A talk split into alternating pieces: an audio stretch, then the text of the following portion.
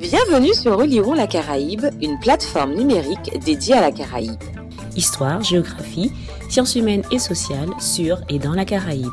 Chaque mois, un podcast pour raconter et expliquer. À écouter, à regarder et à lire. Oliron la Caraïbe reçoit aujourd'hui Hamza Boukari Abara.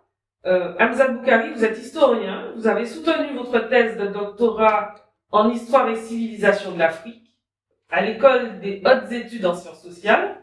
Vous êtes par ailleurs secrétaire général de la Ligue panafricaine, euh, UMOJA. Vous êtes aussi l'auteur de nombreux articles d'ouvrages sur l'histoire de l'Afrique, dont Africa Unite, une histoire du panafricanisme, qui est sorti en 2014. Alors nous allons commencer cet échange en revenant sur votre parcours et euh, j'aimerais savoir d'où vous vient cet intérêt pour l'histoire en général et euh, pour la question du panafricanisme en particulier.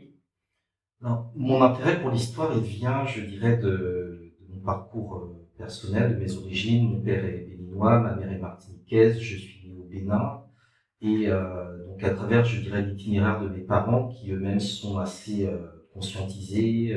Mon père a fait ses études à Dakar, il avait des ouvrages de Cheikh Diop, il a suivi des conférences d'un certain nombre de grandes figures intellectuelles africaines. donc déjà, mes parents, mon père avait déjà une bibliothèque qui m'a servi de, point de départ. Et surtout, il a conservé beaucoup d'archives familiales et privées. Il a rencontré beaucoup de monde. Donc, du coup, j'ai un certain nombre de, de ressources familiales euh, que je trouvais intéressant d'exploiter quand j'avais déjà 15-16 ans, euh, donc au milieu des années 90. Et c'est également l'époque où je me suis euh, laissé submerger par le hip-hop. Et donc, c'est à travers vraiment cette culture musicale, à travers des artistes de rap qui parlent de références historiques, que j'ai commencé à creuser, en commençant dans ces années 90 par la figure de Malcolm X, parce qu'il y avait eu le film de Spike Lee.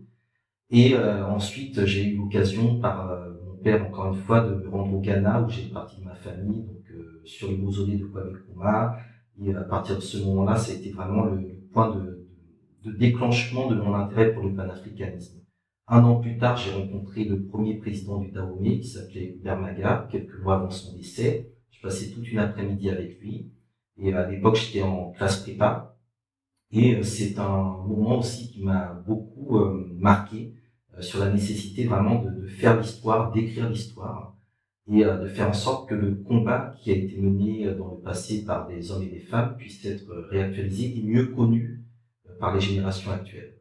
Après, sur le panafricanisme en tant que tel, j'y suis venu relativement tardivement, parce qu'avant, j'ai travaillé sur d'autres terrain, d'autres enjeux. À la base, je suis spécialiste de l'histoire du Brésil. Euh, malheureusement, je ne suis jamais interrogé sur l'histoire du Brésil ou de l'Amérique latine, alors que j'en suis encore plus spécialiste que du panafricanisme. Mais euh, effectivement, j'ai fait une thèse en, en 2010 consacrée à, Walter Rodney, qui est un très grand historien, une très grande figure du panafricanisme. Et euh, à partir de là, j'ai lié en fait mes travaux de recherche à un engagement militant qui fait qu'effectivement, aujourd'hui, je, me présente comme historien et militant panafricaniste. D'accord, merci. Alors justement, quelle définition euh, peut-on donner au panafricanisme euh, Est-ce que c'est un courant, un mouvement, une idéologie? Alors, je dirais qu'il n'y a pas une définition unique du panafricanisme dans l'histoire, parce que l'histoire a évolué. C'est un mouvement qui est né quand même au, 19, au 18e siècle, entre le 18e et le 19e siècle. Et euh, pour faire simple, je dirais que c'est un mouvement qui comporte plusieurs courants, dont certains sont devenus des idéologies. Et c'est justement toute la, complexité de, la chose. Très souvent, on voit des personnes parler de panafricanisme, mais ils ne vont pas parler de la même chose. Ou alors, ils ne vont pas utiliser les mêmes termes. On va par exemple parler du, du garvéisme, en faisant référence à Marcus Garvey, qui est un peu différent, on va dire, du panafricanisme historique, qui est beaucoup plus lié souvent à la figure de Dubois. On va parler aussi de l'internationalisme noir, qui est l'autre nom en fait du panafricanisme, mais là avec des liens qui euh, donnent l'impression que le panafricanisme serait une sorte de branche du socialisme. Alors le panafricanisme, c'est un mouvement euh, de résistance et de libération qui est, euh, euh je crois, s'inscrit dans les luttes antiracistes, anticapitalistes et anti-esclavagistes, et qui vise, je dirais, à fédérer euh, la diversité des luttes africaines. Donc c'est l'unité dans la diversité. Par conséquent, lorsque l'on veut donner une définition unique du panafricanisme, je crois qu'on s'inscrit vraiment dans cette euh, caricature euh, de la réflexion qui vise en fait à donner des définitions comme un tweet en 140 caractères. C'est impossible. Parce que précisément le panafricanisme, c'est une diversité d'activités, de mouvements, de figures, de trajectoires, depuis la Caraïbe, depuis les États-Unis, depuis l'Amérique du Sud, l'Europe, l'Afrique, etc., qui font qu'il est impossible de donner une définition unique parce que ce sont des points de vue différents. Néanmoins, il y a quand même un certain nombre de, points euh, qui visent en fait à penser la, la réconciliation des Africains avec eux-mêmes et la réconciliation de ce qui a été divisé, notamment l'Afrique et sa diaspora. Donc je pense que c'est un élément important euh, de souligner que le panafricanisme est un euh, mouvement qui prône donc l'émancipation et la solidarité des, des peuples d'origine africaine et qui dispose d'un certain nombre de courants Certains sont convergents, d'autres sont divergents. Par exemple, il y a un courant idéologique euh, du panafricanisme qui intervient après 1945, qui est le continentalisme. On va dire que le panafricanisme, c'est juste le continent africain. Et dans cette vision du continentalisme, on a des courants qui vont dire oui, mais l'Afrique du Nord, ça fait pas partie parce que euh, c'est les Arabes, les musulmans, ceci, cela, etc. Euh, d'autres qui vont dire que le panafricanisme, c'est uniquement dans la diaspora. Donc eux, on va dire que ce sont plutôt des internationalistes et d'autres qui vont expliquer ben, que le panafricanisme, c'est l'ensemble de tout ça.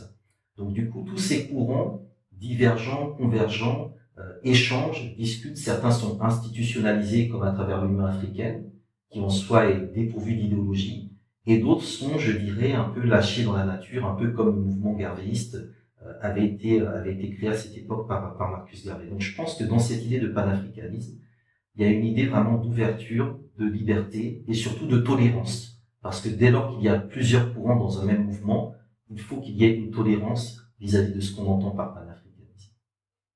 Alors, vous nous expliquez bien que c'est euh, quelque chose, le panafricanisme est complexe. Et est-ce qu'on peut remonter à sa genèse? Pouvez-vous nous expliquer ben, l'origine et la naissance du panafricanisme? Oui, alors, en anthropologie des africanismes, c'est les survivances culturelles africaines à l'extérieur du continent africain. Donc tout ce qui a été sorti du continent africain par la force euh, s'inscrit dans ce qu'on appelle les africanismes. Et donc le pan-africanisme, c'est l'ensemble de ces survivances culturelles africaines à l'extérieur du continent africain. Et donc dans cette Martinique, il n'y a pas euh, un seul jour où euh, un Martiniquais inconsciemment ne mène pas une action panafricaniste parce que le panafricanisme est présent dans la gastronomie, dans la culture, dans la manière de parler, dans la manière de danser, dans la manière de rire, dans la manière de faire des veillées mortuaires il est présent partout, parce qu'il y a ces influences africaines qui sont là. Donc ça, c'est la définition vraiment anthropologique, les survivances culturelles africaines à l'extérieur du continent africain, qui ont été portées par des hommes et des femmes, qui ont été déportés du continent pendant euh, de nombreux siècles, qui ont été réduits en esclavage, et qui sont venus avec leurs souvenirs, avec leurs imaginaires, et qui à un moment de l'histoire ont été capables de se constituer en sujet politique actif ce moment de l'histoire, c'est la révolution haïtienne. Euh, bien évidemment, avant, il y a eu d'autres étapes, les Quilombo, euh, les Nègmarons, etc. Mais la révolution haïtienne est structurante et marque le point de naissance du panafricanisme parce que le 1er janvier 1804, c'est la première fois que nous avons des hommes et des femmes nés en Afrique qui contrôlent un territoire à l'extérieur du continent donc, le point de naissance politique, géopolitique du panafricanisme, c'est euh, l'indépendance d'Haïti le 1er janvier 1804. Euh, à partir de ce moment-là, euh, certes, on a un État africain à l'extérieur du continent africain. Cet État va soutenir d'autres luttes de libération. Donc l'enjeu du panafricanisme, c'est de porter la libération à chaque fois un peu plus loin, en soutenant notamment Simon Bolivar, d'où les liens entre le panafricanisme et le bolivarisme, entre Haïti et le Venezuela. Et Haïti va être présenté comme un repoussoir par les puissances occidentales qui vont se coaliser contre Haïti. Et donc le moment de naissance du panafricanisme, c'est aussi le moment de naissance, à contrario de ce qu'on appelle la communauté internationale. Donc la France impose une dette économique, un embargo commercial, militaire, etc. Euh, les États-Unis, pareil, refusent de reconnaître l'indépendance d'Haïti. Et mieux, les États-Unis vont lancer un contre-projet à celui d'Haïti, qui va être celui du Libéria. C'est-à-dire qu'on va envoyer des Afro-Américains christianisés, euh, occidentalisés, etc., participer à un projet de colonisation en Afrique sous prétexte du retour en Afrique. Et donc, dès le départ, cette idée de retour en Afrique est part, je dirais, sur un malentendu. Et tout au long du 19e siècle, elle va prospérer avec ce débat entre est-ce qu'il faut s'intégrer dans euh, le territoire où on a été conduit de force ou est-ce qu'il faut penser le retour en Afrique? Et cette pensée du retour en Afrique, à la fin du 19e siècle, elle devient structurante parce que le continent africain tombe sous domination coloniale. Et donc tous les Noirs qui avaient été libérés de l'esclavage dans les Amériques comprennent qu'ils seront toujours des moins que rien tant que leur territoire d'origine n'aura pas été libéré. Et donc on va commencer à concevoir le retour en Afrique comme étant la libération du continent africain. Et lors que l'on regarde vers l'Afrique, on sort du caractère euh, racial du panafricanisme et on sort de la possibilité d'un pandégrisme, c'est-à-dire uniquement les Noirs, enfin ce que les incultes ici appellent le noirisme, pour rentrer vraiment dans une focalisation vers l'Afrique. L'Afrique comme vraiment le, lieu qu'il faut relever pour permettre aux Noirs du monde entier de pouvoir se tenir debout. L'un des éléments structurants de cette résistance, donc après la bataille de Vertières en 1803, ce sera la bataille d'Adwa, l'Éthiopie, de Ménélique II, qui euh, inflige une raclée euh, donc à, l'Italie. Et à partir de ce moment-là, il y a des négociations qui sont faites par des figures comme Benito Sylvain, comme Anténor Firmin, donc théoricien suprême de l'antiracisme, qui est totalement oublié dans les débats d'aujourd'hui sur l'antiracisme par ailleurs, puisque le panafricanisme dès le départ est un antiracisme. Et donc ces, ces, ces figures, avec également Sylvester Williams, W.E.B. Du Bois, etc., vont demander aux souverains d'Éthiopie au président du Libéria et à celui d'Haïti de se mettre ensemble et de former l'embryon d'une union des États africains. Et donc, à partir de 1900, on entre vraiment dans le mouvement panafricaniste. C'est-à-dire qu'il y aura une tradition de rencontres, de conférences, de congrès tout au long du XXe siècle qui partent de la déclaration de Du Bois, à savoir que euh, le grand enjeu du XXe siècle sera celui de la ligne de couleur et de ce qui nous sera permis de faire selon que l'on soit de tel ou tel côté de cette ligne de couleur. Et donc le grand enjeu, ce sera la lutte contre l'apartheid, le colonialisme euh, et les différentes formes de civilisation et d'impérialisme. Et donc au cours de ce siècle panafricain, il y aura donc les fameux courants dont j'ai parlé, donc la tradition des congrès avec Du Bois, euh, la logique des euh, organisations populaires autour notamment de Marcus Garvey, et de ces deux courants vont émerger d'autres lignes, le courant de la négritude, le Rastafari un peu plus tard le Black Power, l'Harlem Renaissance, etc. Donc tous ces mouvements qui essaiment au cours du XXe siècle participent du panafricanisme. La dernière rupture, c'est 1945, puisque là, le panafricanisme revient en Afrique à travers la figure de Kwame Nkrumah, et Kwame Nkrumah va euh, mettre en place ce que j'appelle le nationalisme panafricain. C'est-à-dire que le panafricanisme est né dans la diaspora, mais quand il revient sur le continent, il va s'incarner dans un nationalisme panafricain dont les figures seront, outre Kwame Nkrumah et Chiaranta Diop, euh, également Julius Nyerere et, et beaucoup d'autres. Et donc Nkrumah va mener le Ghana à l'indépendance en 1957 et va souligner dès le départ que euh, l'indépendance du Ghana n'est rien sans la libération totale du continent africain. Il va donc mettre en place le projet des États-Unis d'Afrique qui va être, euh, comment dire, combattu par les puissances coloniales et néocoloniales, notamment par la France, et qui va être, je dirais, euh, éteint par un certain nombre de dirigeants africains qui vont préférer mettre en place l'organisation de l'unité africaine. Donc, cette histoire du panafricanisme, elle est euh, extrêmement dense, elle a vraiment plusieurs courants, elle a vraiment plusieurs approches, et euh, dans les années 70-80, elle va se concentrer sur la lutte contre l'apartheid, qui tombe donc à la fin des années 90 avec le soutien de Cuba, qui mène une politique panafricaniste, et euh, une fois que ce euh, combat qui avait débuté en 1900 est euh, plus ou moins achevé, eh bien l'Afrique du Sud qui arrive sur la scène internationale annonce qu'il est temps de poser la question de la renaissance africaine et des réparations. Et donc le grand enjeu du panafricanisme au XXIe siècle doit, devait, ou doit être, ou devra être celui de la renaissance africaine et des réparations. Donc ça, c'est un peu je dirais, dans cette actualité que nous sommes aujourd'hui, c'est-à-dire que toutes les problématiques que vous voyez en Martinique, qui sont un peu éclatées, qui partent un peu dans tous les sens, en fait, elles sont dans le panafricanisme, soit dans l'axe de la Renaissance africaine, soit dans l'axe des réparations. Alors, justement, vous nous expliquez que cette histoire du panafricanisme, dans cette histoire, les tentatives ont été nombreuses, variées, elles ont été aussi bien économiques que politiques, euh, voire culturelles, et cela depuis longtemps. Et pourtant, l'Afrique, en, y incluant la, diaspora, semble plus divisé que jamais. Est-ce qu'on peut parler d'utopie, voire d'échec? Alors, encore une fois, dans les courants du panafricanisme, il y a le panafricanisme des peuples et le panafricanisme des États. Je pense que c'est important de comprendre qu'on est face à un mouvement qui est né à l'époque où euh, l'Afrique ne fonctionnait pas, on va dire, sur le système d'État tel qu'il existe aujourd'hui. Euh, il n'y a pas forcément, je dirais, de, concordance entre les deux logiques, un panafricanisme des peuples qui en fait euh, dépasse la question des États et un panafricanisme des États où les États n'ont pas d'amis, n'ont que des intérêts. Et dès lors qu'on n'a pas d'amis et que des intérêts, eh bien on a des États africains qui sont opposés les uns aux autres euh, parce que très souvent les intérêts auxquels ils obéissent sont les intérêts américains, saoudiens, français, chinois, etc. Donc, lorsque l'on pense le panafricanisme sous la forme de la coopération entre États, on va dire sous la forme de l'Union africaine, euh, effectivement, on peut se dire que c'est un, c'est un échec. Euh, parce que le projet qui avait été proposé par Kwame Nkrumah a été rejeté. Ce projet consistait en quoi? Euh, Nkrumah disait qu'aucun État africain seul ne peut s'en sortir dans le contexte de la guerre froide et face aux grands ensembles.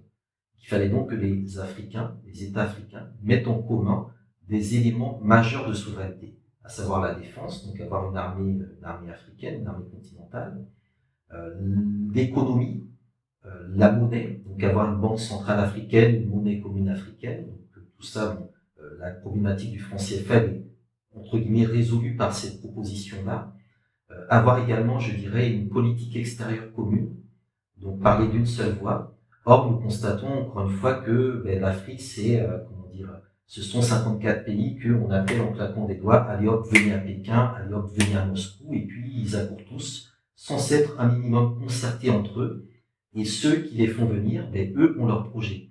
Ils savent quel État jouer contre un autre. Là, on le voit actuellement, par exemple, avec la problématique du grand barrage de la Renaissance entre l'Éthiopie et l'Égypte, avec le Soudan également qui est concerné.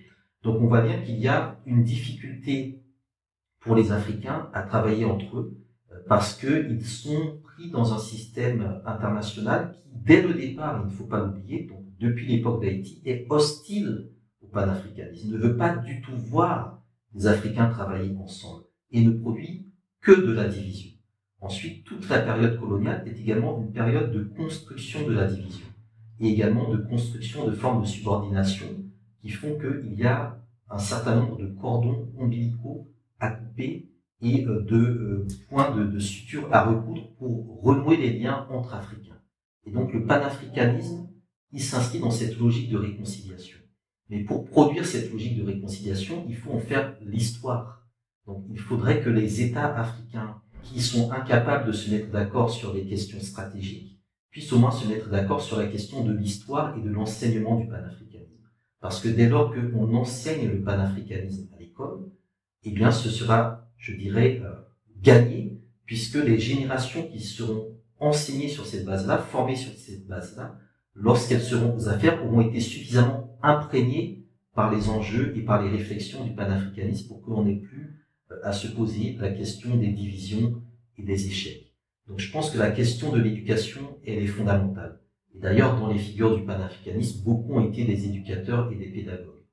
Il y a aussi euh, le fait que les dirigeants euh, ou les figures qui prônaient vraiment un, vrai panafricanisme, une vraie unité africaine, euh, ont été pour la plupart éliminés physiquement. on n'a pas donné l'opportunité aux Africains de montrer ce dont ils étaient véritablement capables.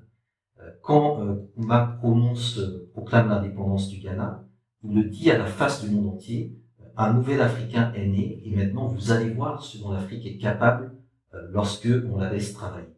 C'est exactement les mêmes mots que l'on retrouve à peu de choses près dans le discours de Patrice Lumumba face au roi des Belges. Et on a vu que dans les deux cas, ben, les puissances occidentales ne l'ont pas entendu de la même oreille et ont tout fait pour éliminer Kwame Nkrumah et pour euh, éliminer euh, Patrice Lumumba. On peut également citer le cas de la, Guinée, de Sékou Touré, euh, qui prend son indépendance lors du référendum de 1958, mais c'est un référendum piège parce que euh, le fait de dire oui à l'indépendance euh, a mené à prendre l'indépendance tout seul. Alors que le projet initial du panafricanisme était de dire qu'il faut que nous prenions notre indépendance ensemble. Et c'était l'un des débats qu'il y avait avant les indépendances africaines, à savoir est-ce que nous faisons d'abord l'unité et ensuite euh, l'indépendance tous ensemble, ou est-ce que chacun prend son indépendance de son côté et ensuite nous avons l'unité? La position initiale de Thomas, c'était de dire qu'il fallait vraiment y aller tous ensemble. Si vous voulez, si on fait un schéma, euh, disait que le panafricanisme, voilà, c'est on va construire d'abord une grande charpente, un grand open space où on sera tous dedans. Et ensuite, on verra qui veut le balcon, euh, qui veut la chambre là, qui veut cet espace-là, etc. Ce qui a été décidé, c'est que on va d'abord s'attribuer des parties intérieures, et puis après, on verra à quoi ça ressemble. Donc, on se retrouve avec des états enclavés, avec des états qui ne sont pas viables, euh, avec des états qui sont déséquilibrés, donc avec quelque chose qui ne peut pas fonctionner. Et donc, dans ce contexte-là, c'est extrêmement difficile pour le panafricanisme de donner des résultats parce que tout est fait pour qu'il ne fonctionne pas. Maintenant, il y a eu des victoires, il y a eu énormément de victoires. Je pense que déjà l'indépendance d'Haïti, c'est une très grande victoire. C'est la première décolonisation de l'histoire de France, on ne le dit jamais assez, euh, à tel point que les documentaires qui parlent de décolonisation censurent le cas d'Haïti, ce qui veut dire beaucoup de choses. Euh, c'est euh, également donc la, la bataille d'Adwa, c'est un certain nombre de, moments historiques, c'est la lutte contre l'apartheid. Alors aujourd'hui, on voit les, les Français, les Américains, les Européens, etc., dire que c'est eux qui ont lutté contre l'apartheid, mais non, ce sont les Africains, c'est les Myriam Makeba, euh, c'est John L. Dube, c'est des euh, Albert Mutouli, les Winnie Mandela, c'est eux qui ont lutté contre ce système d'apartheid avec le soutien des militants noirs américains qui à l'époque se battaient contre la ségrégation raciale. Donc tout ça, ce sont des victoires du panafricanisme euh, qui ne peuvent pas être balayées d'un revers de la main. je pense aussi qu'il faut un peu plus de, de tolérance vis-à-vis du panafricanisme parce que malheureusement, nous donnons régulièrement une dernière chance à des systèmes néocolonialistes, profondément racistes, profondément hypocrites, qui ne veulent finalement que notre mal. Nous leur donnons à chaque fois une dernière chance de s'en sortir, mais euh, les euh, projets qui sont propres à nous, que nous essayons de porter, dès qu'il y a un truc de travers, mais tout le monde nous tombe dessus en disant oui, c'est n'importe quoi, etc. Tout ça. On peut tout à fait dire que le socialisme est un très grand échec. Pourtant, il y a toujours des gens qui se disent socialistes. On peut tout à fait dire que le capitalisme est à l'origine des plus grands crimes contre l'humanité. Et pourtant, on a beaucoup de personnes, y compris dans les communautés africaines, même panafricaines, qui se disent capitalistes. Donc, on ne cesse de donner des chances à des systèmes euh, liberticides, à des systèmes racistes, à des systèmes négrophobes de se maintenir. Mais le panafricanisme qui lutte contre cela Dès qu'il y a quelque chose qui va pas, on nous tombe dessus. C'est Touré, on nous dit oui, il a tué plein de gens, etc. C'est affreux, c'est donc ça le panafricanisme, etc.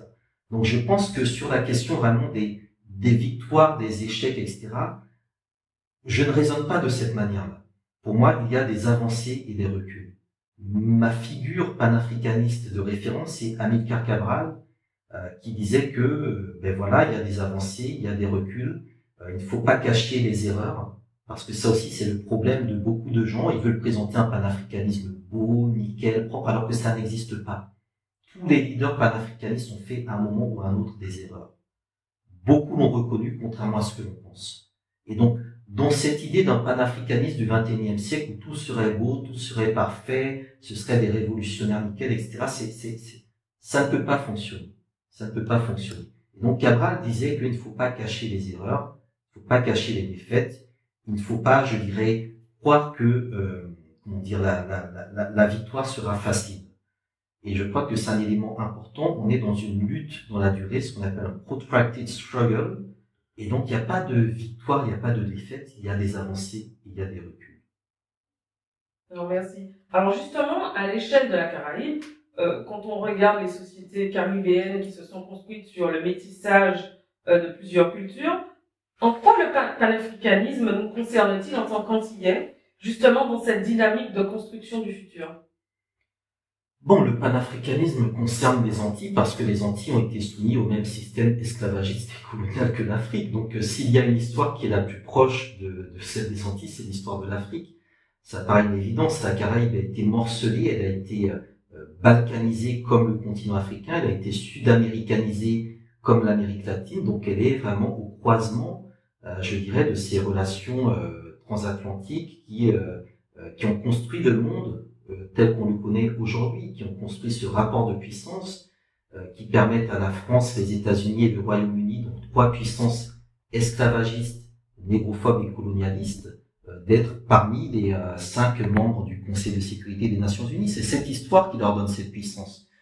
Donc, évidemment, les Antilles participent de l'histoire de l'Afrique parce que les Antilles ont été peuplées de force par des Africains euh, auxquels on a imposé le fait de participer à la colonisation de ce territoire. C'est-à-dire que les Antilles, la Caraïbe, les Amériques de manière générale ont été construites par des Africains qui ont construit des ports, qui ont construit des routes, qui ont euh, travaillé dans les plantations, qui ont construit la richesse ou le peu de richesse que l'on peut trouver ici ou là. Toute la richesse que l'on peut trouver aux Antilles résulte de ce travail qui a été fait pendant des siècles et des siècles par les Africains. Ça a été une colonie, donc c'est un territoire qui a été entre guillemets mis en valeur par qui? Mais par des personnes, des hommes et des femmes venus d'Afrique.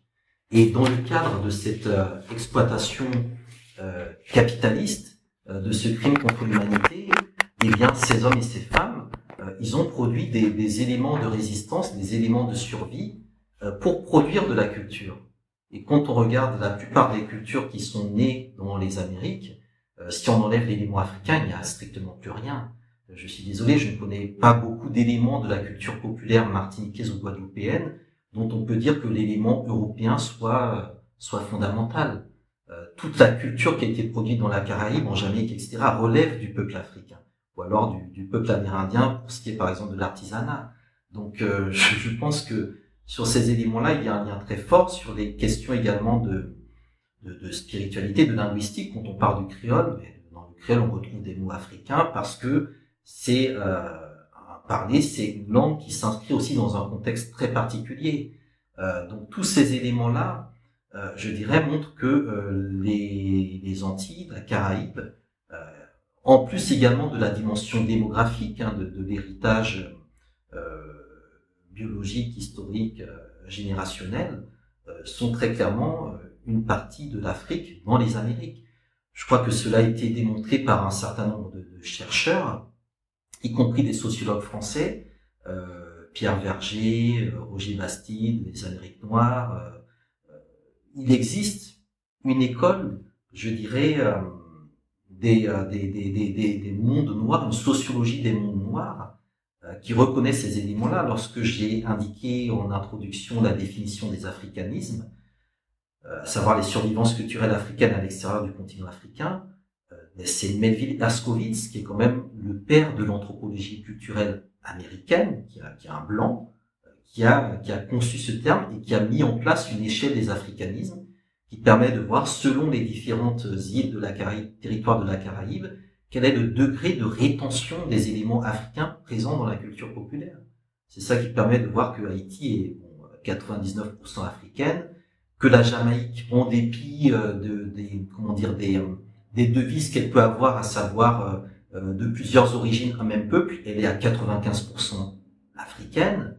Euh, que euh, dans le cas effectivement de, de, la Martinique et de la Guadeloupe, le contexte est différent, euh, puisque on est dans un contexte de, colonie, c'est la France, et donc forcément la lecture que l'on a des autres territoires sur ces éléments-là est différente du cas de la France, où on est relié dans un cadre républicain, dans un cadre assimilationniste, dans un cadre qui ne veut pas reconnaître la possibilité d'une identité euh, africaine majeure parce que déjà rien que euh, en hexagone, euh, dès qu'il y a trois noirs qui se mettent ensemble, c'est des communautaristes, c'est un danger, oulala, là là, c'est la noirie qui se réunit, etc.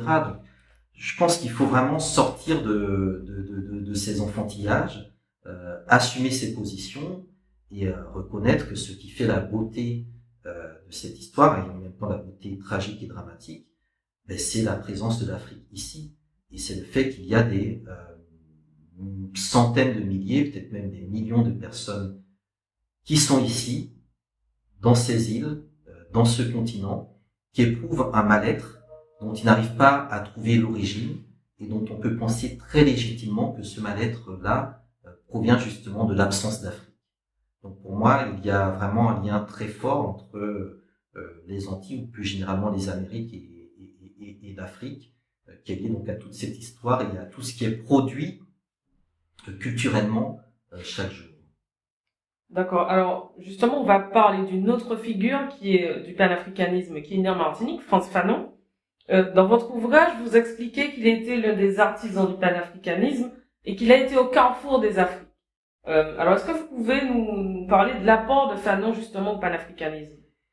L'apport de Fanon au panafricanisme, il est euh, à plusieurs niveaux. Je dirais qu'il fait partie de comment dire de ces figures qui ont une trajectoire euh, une trajectoire très importante qui euh, donc martiniquais euh, qui suit les cours de Césaire par son frère interposé, qui s'engage pour aller libérer la, la mère patrie, qui constate depuis la France qu'il s'est trompé de combat.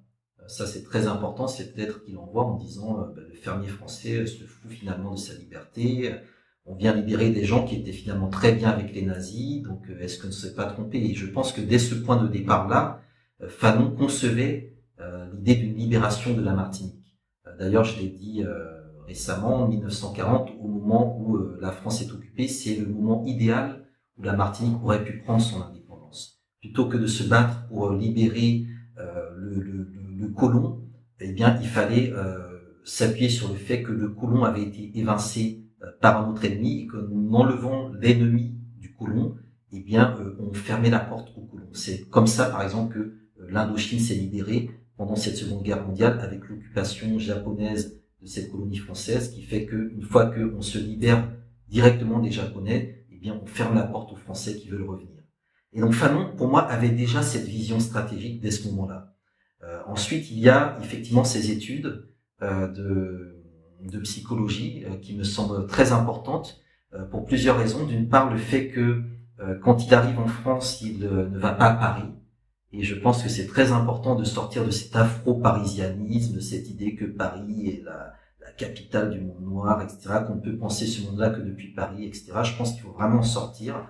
Euh, c'est quelque chose qui gangrène aujourd'hui le panafricanisme, euh, parce que la scène parisienne est extrêmement euh, conflictuelle, on ne peut pas respirer, alors qu'il y a beaucoup d'autres endroits, si on prend rien que le cas de la France hexagonale, où on peut, je dirais, penser différemment les choses. Et donc, il part à Lyon, il suit les cours de Tosquedes, il s'intéresse vraiment aux questions de traumatisme, donc euh, il publie donc Peau noire, masque blanc, euh, qui est évidemment très important dans la prise de conscience de beaucoup de militants panafricanistes ou anticolonialistes par la suite sur la question notamment de l'aliénation, du racisme, etc. Et lorsqu'il part travailler en Algérie, il était au courant de la situation, mais sur place, euh, je pense qu'il a lui-même mis en application cette fameuse devise qu'il portera par la suite, à savoir que chaque génération euh, doit, dans une relative opacité, euh, découvrir sa mission, la remplir ou la trahir. Et donc, Fanon, à chaque moment de sa vie, ce sont des choix, des choix déterminants. Et donc, lorsqu'il démissionne de son emploi donc, de, médecin à l'hôpital de, de Blida, tout en ayant eu une expérience de la situation coloniale, et qu'il décide de s'engager euh, en faveur donc du FLN, en faveur de l'indépendance de l'Algérie, euh, il, il, comprend très rapidement que l'indépendance de l'Algérie ne peut s'inscrire que dans un projet d'unité africaine. Et donc, dans les articles présents notamment dans le petit ouvrage pour la Révolution africaine, qui pour moi est vraiment l'ouvrage le plus important stratégiquement parlant de Fanon, beaucoup plus pour moi que les damnés de la Terre par exemple, euh, il produit un certain nombre d'articles qui euh, montre comment justement la gauche est euh, colonialiste et raciste, et qui, d'une certaine manière aussi, montre l'importance de poser l'unité de l'Afrique à Accra, à Conakry, lors des différents rassemblements. il explique aussi que ce qui guette l'Afrique, en sachant que pour lui l'indépendance était inéluctable, c'était l'absence d'idéologie. Et pour lui, cette idéologie-là devait être l'unité africaine, mais non pas une unité théorisé, proclamé à gauche à droite, mais une, une unité dans la lutte. Et ce concept d'unité dans la lutte, on va aussi le retrouver chez Amilcar Cabral. Donc entre Fanon et Cabral, il y a des articles qui en parlent, il y a des liens, il y a des résonances qui sont extrêmement intéressantes parce que les deux ont produit de la théorie et ont été des acteurs. Et donc ils ont constitué ce qu'on appelle une praxis révolutionnaire, une praxis du panafricanisme. Fanon a été sur le terrain, il a été euh, nommé euh, ambassadeur du GPRA, du gouvernement provisoire de la République algérienne à Accra. Il a fait des missions dans toute l'Afrique subsaharienne pour faire en sorte que les mouvements de libération puissent converger. il a été présent lors de la conférence de Léopoldville où Patrice Lumumba espérait obtenir le soutien des autres puissances africaines. Et puis surtout, il a fait le lien entre cette Afrique du Nord et cette Afrique subsaharienne, bien qu'à l'époque était déjà très fort, aussi bien au niveau du FLN que au niveau de, de, de, de Nasser, donc pour l'Égypte. Donc pour moi, Fanon euh, est une figure, je dirais vraiment euh, un interface euh, parfait du panafricanisme. Sauf que force est de constater que on le met à toutes les sauces. on le met dans le post-colonial, on le met dans le décolonial, on le met dans ceci, on le met dans cela, mais on ne le met jamais dans le panafricanisme. Alors que toute sa trajectoire s'inscrit dans ce panafricanisme-là. Il y a même une fois une personne qui, lors d'un débat, m'a dit oui, mais Fanon n'utilise jamais le mot panafricanisme. Bon, au bout d'un moment, il faut arrêter. C'est pas parce que euh, on ne crie pas je suis panafricaniste qu'on n'est pas panafricaniste. Fanon s'est très clairement positionné pour l'unité africaine. Donc je pense qu'il faut en tenir compte et euh, qu'il faut, je dirais, euh, vraiment lui, vraiment le, mettre au cœur, je dirais, de cette, de ce moment fin des années 50, début des années 60, la question du panafricanisme prend un tournant décisif, puisque Fanon était notamment pour la lutte armée, du fait de son expérience en Algérie, alors que Nkrumah, lui, était beaucoup plus proche de l'action positive, un peu comme l'Inde avec Nehru, et euh, en voyant en fait l'échec euh, qui a été celui du Congo, Nkrumah, a posteriori, va comprendre ce que Fanon disait lorsque Fanon disait qu'il fallait créer euh, des brigades armées, des brigades panafricaines armées d'intervention, et qu'il ne fallait surtout pas s'appuyer sur les Nations Unies. Donc il y a tout un héritage de Fanon euh, toute une pensée de Fanon sur la question du panafricanisme qui est présente, qui est très utile pour penser la vie de manière concrète et qui pour moi fait vraiment de Fanon une figure centrale du panafricanisme. Alors nous avons parlé beaucoup d'hommes, hein. Fanon, euh, Rodney, Nkrumah, Dubois, Firmin, Amilcar Cabral, on n'a pas cité euh, Sankara, Mandela. Euh, ce sont des hommes. Et qu'en est-il des femmes? Euh, Quel est le rôle des femmes dans l'émergence et même dans l'histoire du panafricanisme? Alors, c'est une très bonne, euh, c'est une très bonne question. Alors personnellement, je suis assez hum, réticent à parler de rôle euh, parce que effectivement, dès qu'on aborde les femmes, on demande le rôle des femmes, mais on ne pose jamais la question du rôle des hommes. Donc c'est, on part déjà du présupposé que les hommes c'est naturel et les femmes elles ont juste un rôle. Et je pense que c'est un point qui euh, qui mérite d'être d'être vraiment déconstruit. Euh, on a dans les résistances africaines un certain nombre de, de femmes qui ont joué euh, un rôle, qui sont des, des, icônes, qui ont été des guerrières, qui ont été des combattantes. Euh, Nani, la reine des marrons, qui quand même est une figure très importante. Euh, Aqualtoun au niveau du, du Quilombo de, de, palmarès et bien d'autres qui s'inscrivent dans ces luttes de libération, Sojourner Truth, Harriet Tubman, la très solitude, etc. Donc on a, je dirais, des figures, euh, comment dire, des des, des, des, des, figures mères, des matrices du panafricanisme à travers ces figures-là, qui correspondent à peu près, on va dire, au euh, 18e, 19e siècle. Aussi, dans la Révolution haïtienne, il y a eu quand même beaucoup de femmes qui ont été engagées. Ce qui va se passer euh, tout au long du 19e siècle et début 20e siècle, euh, c'est que les femmes vont jouer euh, un rôle euh, politique, souvent, je dirais, comment dire, effacées par le fait qu'elles vont être sur une activité stratégique euh, qui va être notamment, j'en ai un peu parlé tout à l'heure, la question de la pédagogie. C'est-à-dire que tous ces hommes-là qui parlaient, tous quasiment ont été formés par des femmes. Euh, après, ce sera des personnes comme Ida B. Wells, Barnett, ce sera euh, Fanny Lou Hammer, ce sera euh, toutes ces personnes-là qui vont former ensuite des hommes qui prendront la parole. Alors, dans le cas euh, de du panafricanisme, euh, il y a aussi euh, un élément important qu'il faut reconnaître, c'est que c'est une histoire qui est très masculine, qui est très portée par des hommes, euh, qui est très, je dirais, dans la représentation, dans le fait de parler à des tribunes, etc. sur le premier, la première conférence panafricaine qui a lieu en 1900, sur à peu près la cinquantaine de, de délégués présents, il devait y avoir six ou sept femmes. Il y avait notamment Anna Julia Cooper, qui sera la première femme noire à obtenir un doctorat à la Sorbonne par la suite. Donc à peu près, donc on va dire, si on est sur les logiques de quota, on va dire autour de 10-15% de femmes présentes dans ce cénacle-là. néanmoins, toutes ont fait des communications, toutes ont pris la parole. Alors, du point de vue des archives, il y a un problème, par exemple, que j'ai identifié, c'est que dans bien des cas, euh, les, euh, les archives, les discours, les communications ne contiennent que l'initiale du prénom et le nom. Et donc, très souvent, mentalement, on pense que ce sont des hommes. Mais quand on regarde un peu de plus près qui sont ces personnages, mais ben, des fois, on constate que ce sont des femmes. Je prends par exemple l'exemple du quatrième congrès panafricain organisé en 1927 à New York. Les dix personnes qui l'ont organisé sont dix femmes. Mais euh, pour le savoir, il faut rentrer, je dirais, dans les drafts du congrès. C'est-à-dire que le congrès est organisé par telle personne, mais souvent ce que l'histoire retient, c'est ceux qui ont pris la parole, ceux qui ont été devant, etc. En gros, ceux qui arrivent quand tout est préparé. Donc ça aussi, c'est un point, je pense, qui me semble important à souligner, c'est-à-dire qu'il faut revenir à la question de l'infrastructure du panafricanisme. Si on prend le mouvement de Marcus Garvey, on sait que ce n'était quasiment que des femmes. Euh, Marcus Garvey, si on le connaît aujourd'hui, c'est parce que Ami Jacques a tout gratté. Et on se doute bien que Ami Jacques n'a pas forcément totalement respecté la pensée de Garvey, qu'elle a probablement mis ses propres idées dans ce qu'elle a retenu de Garvey. Euh, dans le cas de sa première compagne, Amy Ashwood, on sait que sans elle, Garvey n'aurait jamais rien monté.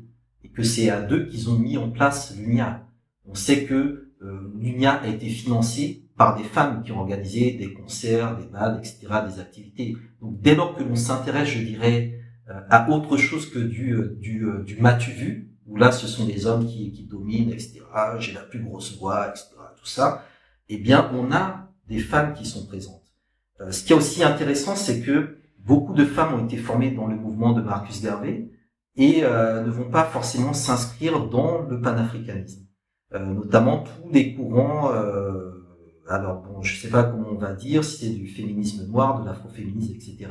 Mais toutes ces revendications-là, euh, les euh, Our Women, etc., datent vraiment des mouvements de Marcus Garvey où les femmes étaient présentes et les femmes réclamaient de plus en plus de place, que ce soit dans le journal de, de l'UNIA, le Negro World, et demandaient une tribune, une colonne, etc. Elles posaient déjà des débats qui se posent encore aujourd'hui elle dénonçait également le comportement euh, des hommes vis-à-vis des femmes, euh, y compris au sein de ces structures, donc des choses que l'on retrouve encore aujourd'hui dans nos associations, mais pas que, dans notre environnement plus général. Donc toutes ces problématiques-là étaient posées.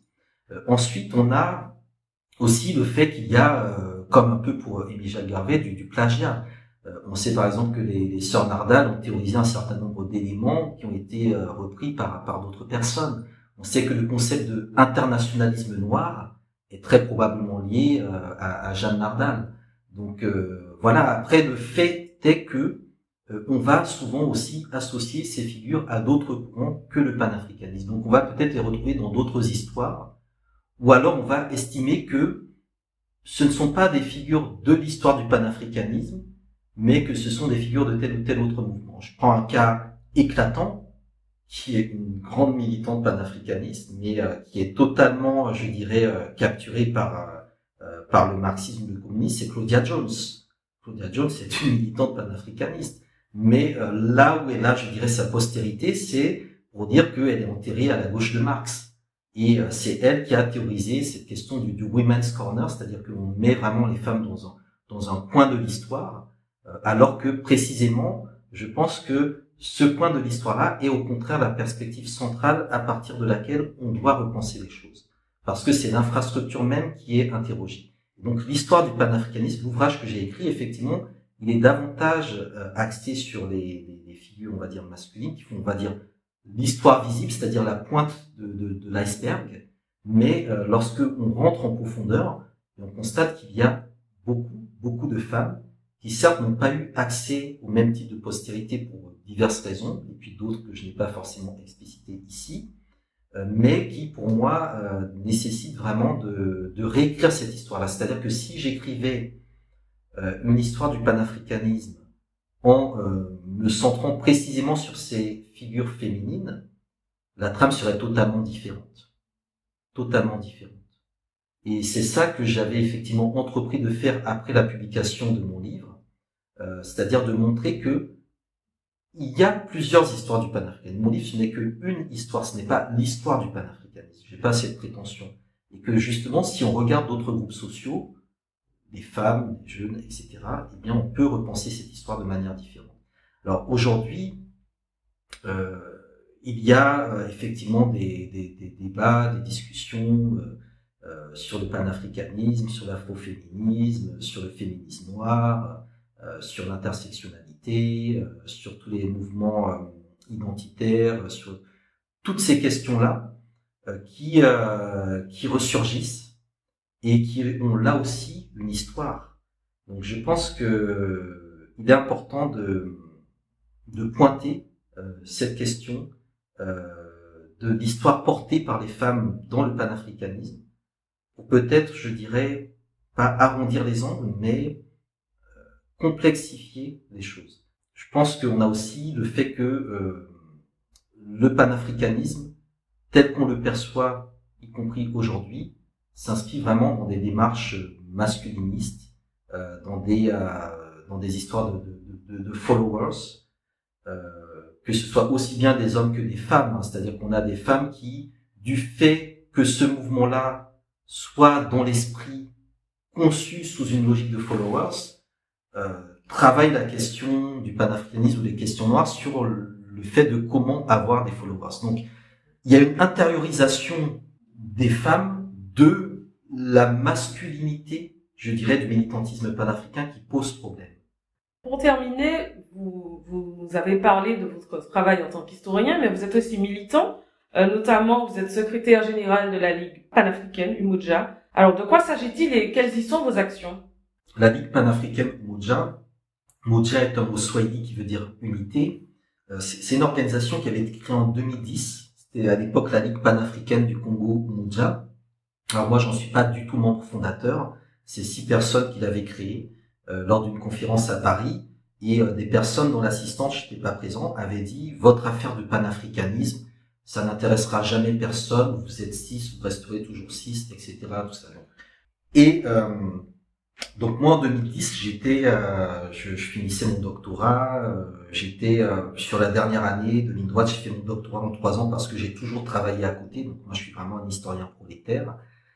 Et et donc j'étais plus sur une année où j'allais dans des colloques, des conférences, ces trucs, on parle 15 minutes, on fait 6 euh, heures de trajet pour parler 15 minutes, etc. Où le modérateur vous coupe, etc. Bref, des trucs qui finalement, certes servaient à constituer entre guillemets un soi-disant dossier ou à présenter ses travaux de recherche, ses travaux de thèse, mais qui étaient, euh, enfin, voilà, du, du temps perdu.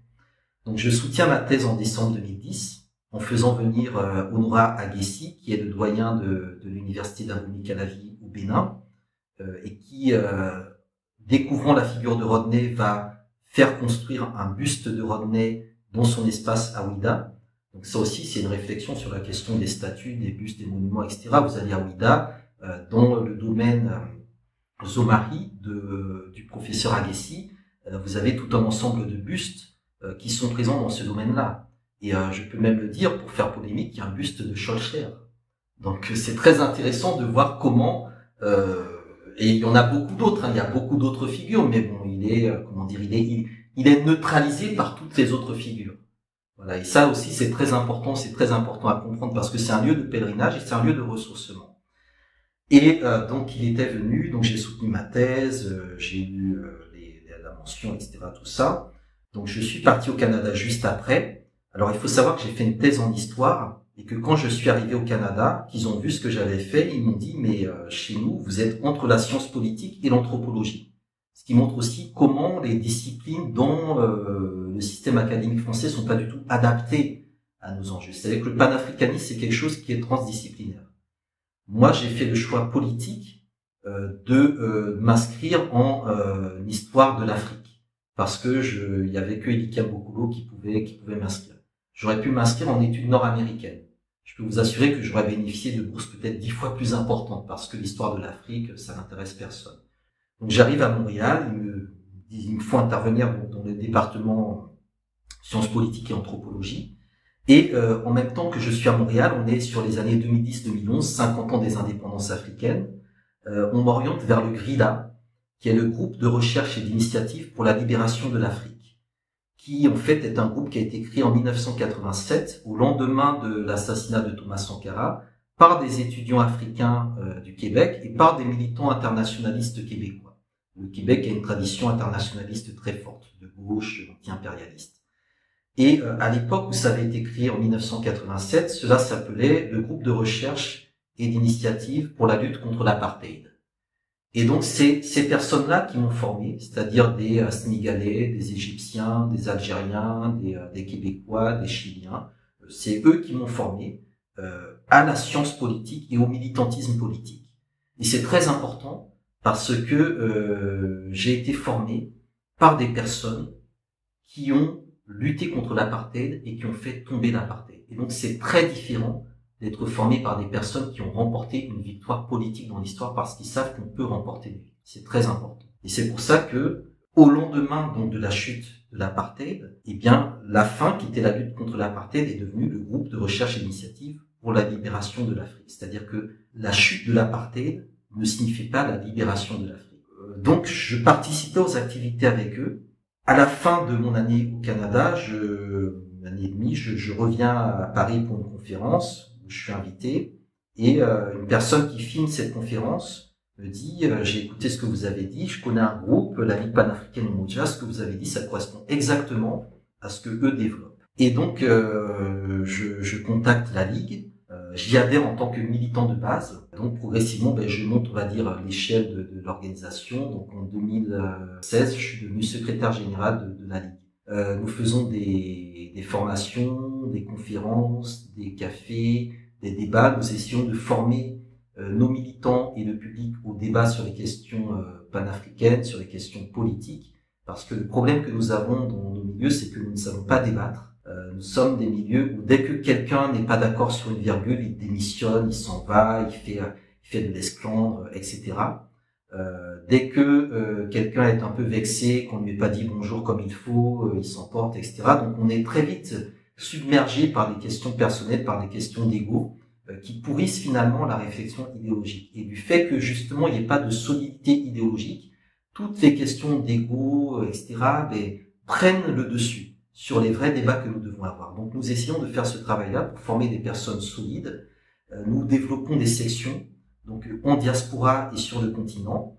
Euh, sur le continent, ce sont des sections dites électoralistes, c'est-à-dire qu'elles ont vocation à devenir des partis politiques et à aller euh, aux élections. Lorsque nous avons fait les élections municipales au Mali, nous avons fait campagne au Mali et campagne également dans la diaspora malienne en France ça nous a vraiment permis de voir dans quelle mesure la diaspora a un impact sur le territoire, puisque les gens s'appellent. Donc nous mettons en place donc, des, sections euh, que nous essayons de rendre autonomes.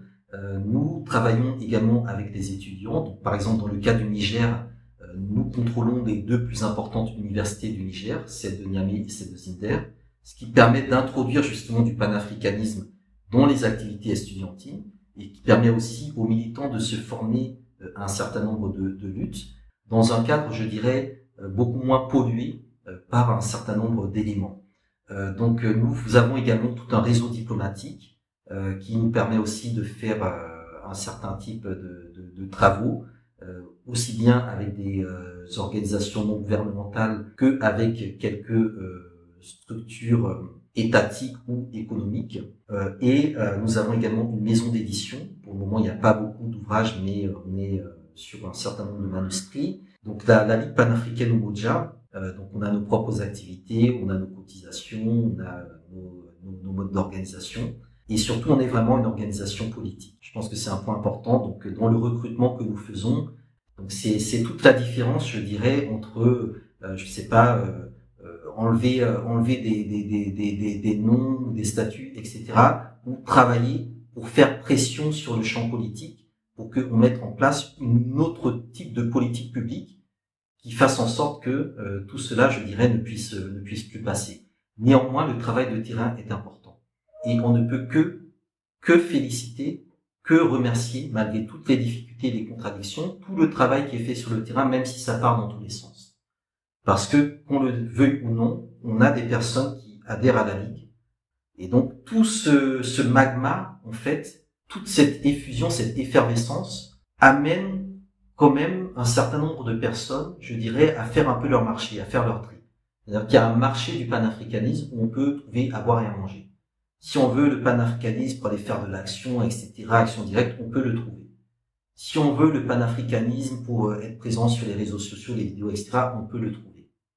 Si on veut du panafricanisme pour enseigner l'histoire, etc., tout ça, on peut le trouver. Si on veut du panafricanisme pour aller au niveau des instances politiques internationales, etc., on peut le trouver. Le problème, c'est que quand on fait croire que tous ces différents courants du panafricanisme sont contradictoires entre eux, s'entrechoquent, etc., là, ça crée un problème. Parce qu'il y a des recoupements.